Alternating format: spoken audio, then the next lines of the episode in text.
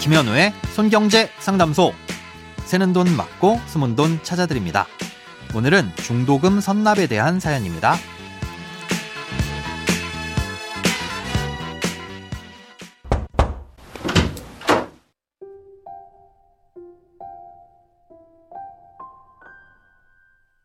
안녕하세요. 손경제를 꾸준히 듣고 있는 애청자입니다. 이번에 청약에 당첨됐는데요. 중도금 납부에 대한 고민이 생겼습니다. 원래는 중도금 대출을 받아 이자를 나중에 낼 생각을 하고 있었습니다. 근데 확인해 보니 중도금 대출 이자율이 4.4% 정도 되더라고요. 금리가 너무 높은 것 같아서 가지고 있는 돈을 끌어모아 중도금 대출은 적게 받으려고 생각을 바꾸었습니다. 청약 계약 중에 상담사가 중도금 선납에 대한 이야기를 했는데요.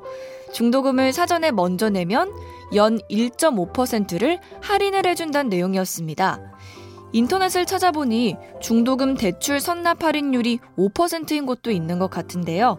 건설사가 부도 위험이 없다면 선납 할인이 이익인 듯 이야기하는 것 같습니다.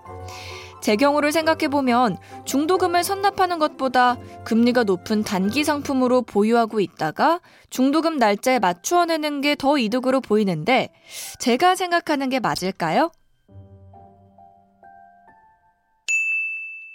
오늘은 청취자 김정환 님이 보내주신 사연입니다. 먼저 중도금을 내 돈으로 납부하게 됐을 때 장점부터 살펴보겠습니다. 아파트를 분양받고 계약금을 낸 이후에는 정해진 시점에 맞춰 중도금을 납부해야 합니다. 예, 보통 그 정도 목돈을 현금으로 갖고 있는 사람은 드물기 때문에 중도금 대출을 신청하게 되죠.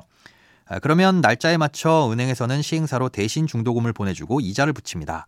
아, 이때 발생되는 이자는 시행사가 부담하기도 하고 분양을 받은 사람이 부담하기도 하는데요. 분양을 받은 사람이 부담하는 경우 중도금을 내 돈으로 내게 되면 그만큼 중도금 대출이자를 아낄 수 있겠죠. 또 납부일보다 먼저 납부를 하면 대출이자 외에도 사연에서 말씀 주신 선납 할인도 받을 수 있습니다. 하지만 이건 일일 단위로 계산되기 때문에 실익은 크지 않을 수 있습니다. 사연자님의 경우 1.5%라고 하셨는데 요즘 CMA 금리만 해도 3%가 넘으니 이 선납 할인은 이자만 놓고 봤을 땐 오히려 손해겠죠.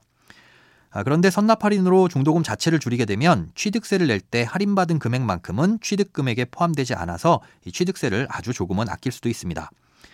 취득세는 실제로 취득을 하는데 들어간 비용을 놓고 따지는데 할인받은 만큼 집을 싸게 산 거니까 아주 미미하겠지만 세금이 줄어들 수 있다는 거죠. 다만 생애 최초 취득인 경우 취득세 감면도 있으니 이 점도 감안하셔야 합니다. 다음으로 중도금 선납의 단점을 살펴보겠습니다. 음, 가장 큰 단점은 시행사가 부도날 경우 선납한 금액에 대해선 보증을 받을 수 없다는 점입니다. 아파트를 짓고 있는 도중에 시행사가 부도가 나면 공사가 중단될 거고 그럼 분양을 받은 사람은 큰 피해를 입게 됩니다. 아, 그래서 30세대 이상의 아파트를 지을 땐 반드시 주택금융공사에 분양보증이란 걸 가입하도록 돼 있습니다. 분양보증이란 건 중간에 시행사가 부도가 나더라도 분양받은 사람에게 분양대금을 대신 지급해주는 아, 일종의 보험 같은 겁니다. 아, 그런데 만약 보증 사고가 발생해서 보증이 이행될 경우 시행사가 파산한 날짜를 기준으로 중도금 납부 일자가 지난 것에 대해서만 보증을 받을 수 있습니다. 아, 예를 들어 12월 25일이 중도금 납부 일자인데 12월 1일에 선납을 했고 오늘 파산을 했다면 12월 1일에 선납한 중도금은 돌려받지 못한다는 거죠. 또 하나 단점이자 주의해야 할 부분은 약간 특수한 케이스이긴 한데요. 아, 현재 정책 대출을 이용하고 있고 잔금 대출도 정책 대출을 계획하고 있는 경우 문제가 생길 수 있습니다. 같은 기금에서 대출을 받으려면 기존 대출은 상환해야 이 다른 대출을 이용할 수 있습니다. 예를 들어 버팀목 전세자금 대출을 받고 있다면 그 대출을 상환해야 디딤돌 대출을 받을 수 있다는 거죠. 다음 세입자가 들어오면서 그 세입자의 보증금을 받아서 갚는 게 일반적이지만 다음 세입자를 구하지 못하면 일단 내 돈으로 갚아야 할 텐데 여윳돈을 중도금 선납에 모두 몰아넣게 되면 이런 상황에 대비를 할 수가 없겠죠. 그럼 높은 금리의 다른 대출을 받아야 하는데 이 금리도 금리지만 주택담보대출을 앞두고 한도가 나오지 않을 수도 있고요. 아, 그래서 이렇게 기금대출을 받고 있고 잠금대출도 기금대출을 이용할 계약이라면 이 선납을 할 때는 주의가 필요합니다.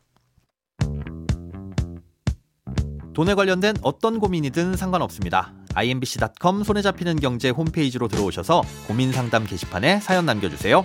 새는 돈 맞고 숨은 돈 찾아드리는 손경제 상담소. 내일 다시 만나요.